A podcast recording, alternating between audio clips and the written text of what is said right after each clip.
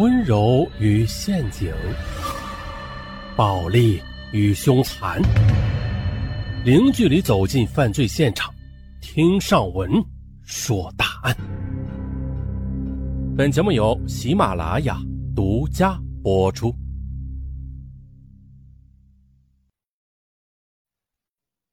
赌徒往往有一种心理，就是越输越不肯下桌，为了翻本他们孤注一掷，铤而走险。但是今天咱们说的这个赌徒啊，不是赌桌上的赌徒啊，而是女人。当一个女人成了爱情的赌徒，她同样会把自己逼上绝路。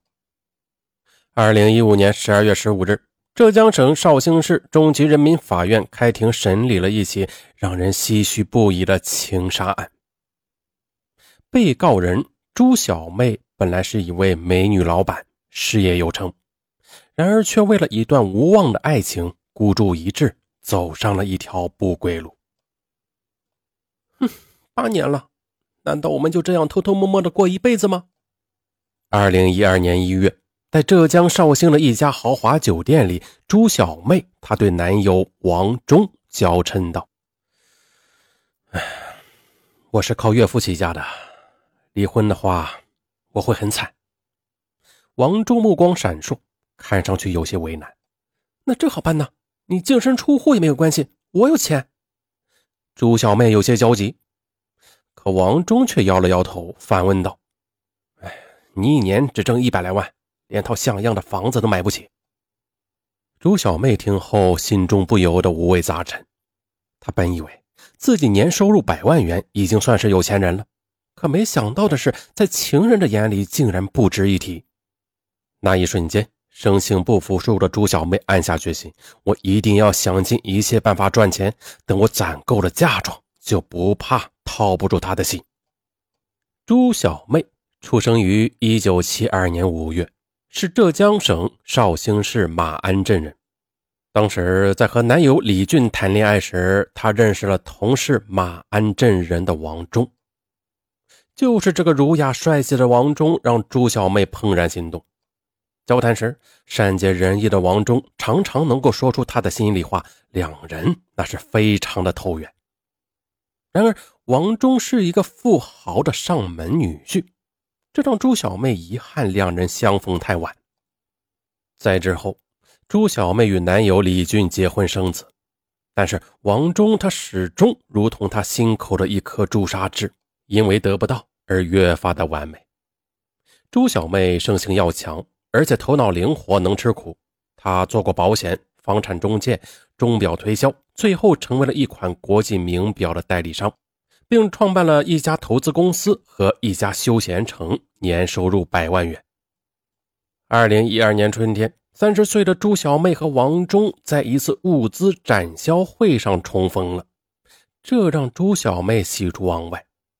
此时的王忠在岳父的资助下，也创办了一家公司，身家千万。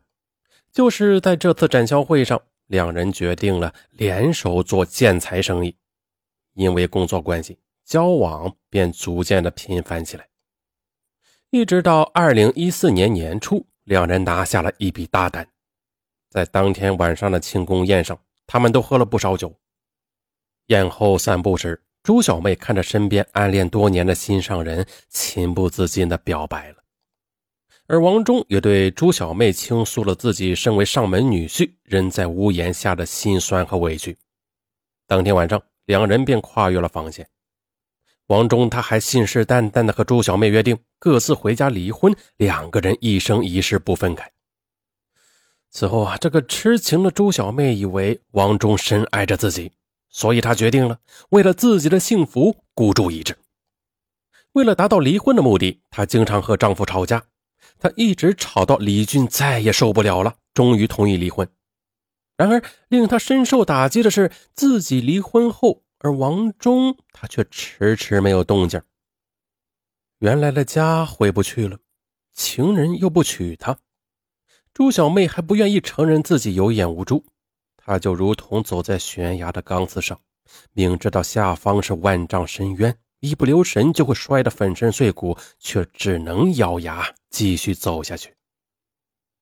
因为在事业上还要依赖岳父的资助，王忠不肯离婚。朱小妹她只能做了地下情人。每周一，王忠便借口加班和她在酒店里幽会，其余时间都是他独守寂寞。朱小妹在王忠身上用尽心思，她支持他的事业，照顾他的生活，而且从不打搅王忠的生活，不给王忠任何压力。因此，他们情人关系只有几个知心的朋友知道。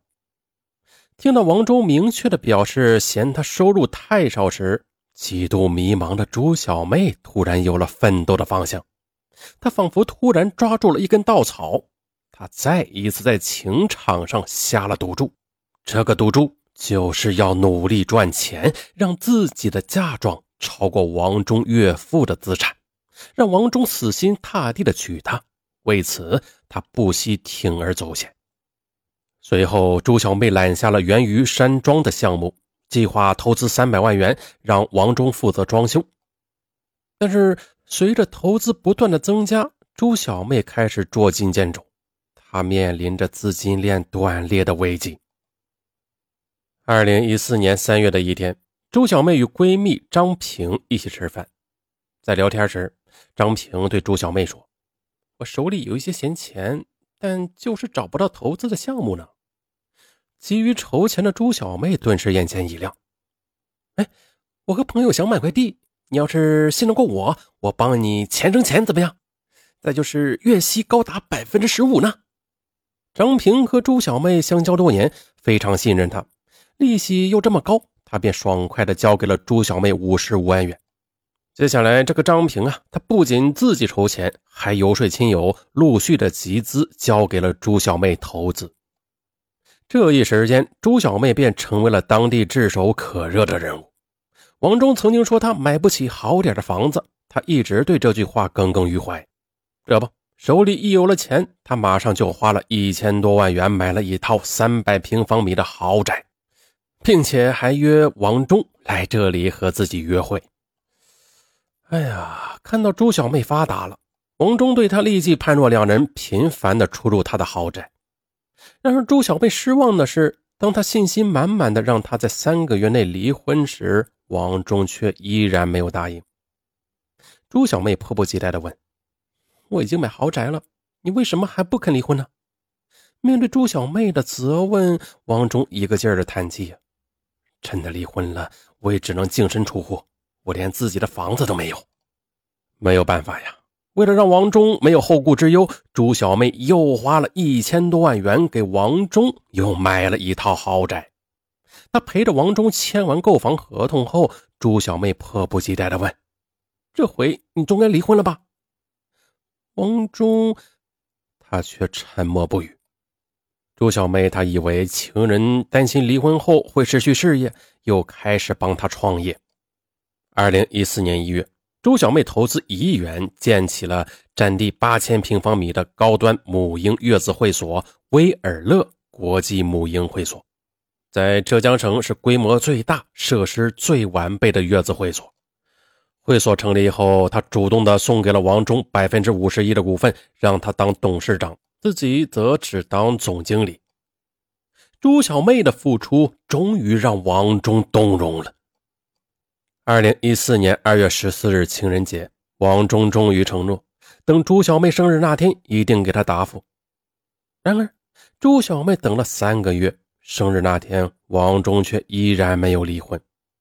更令人匪夷所思的是，身为上门女婿的王忠给朱小妹的解释，竟然是她不想吃软饭。朱小妹的闺蜜知道后都看不下去了，劝她理智一点你为她付出这么多。就算是明星也该动容了吧？王忠他只是欺骗你的感情和钱而已，根本就没有想跟你过一辈子的。可朱小妹她却较上劲儿了，我倒要看看她到底是怎么骗我的。一千万不行，我就在她身上砸一个亿。此后，朱小妹孤注一掷，豪车、现金让王忠随便拿，他想要什么，朱小妹就给他买什么。王忠的亲戚资金紧张，朱小妹直接转给对方几百万元，并且没有要一分钱的利息。他不相信亿万嫁妆换不来他的爱。后来，据王忠的朋友说，面对朱小妹的痴情和资产，这个王忠其实也曾动过心的。但是朱小妹的性格那太要强了，这让王忠很有压力。另外，朱小妹是暴富，是虚的，她本身并无多少资产，全是集资所得。由此，王忠他担心娶了她之后，万一她还不起债的话，自己还得帮她还债，这样就会引火烧身。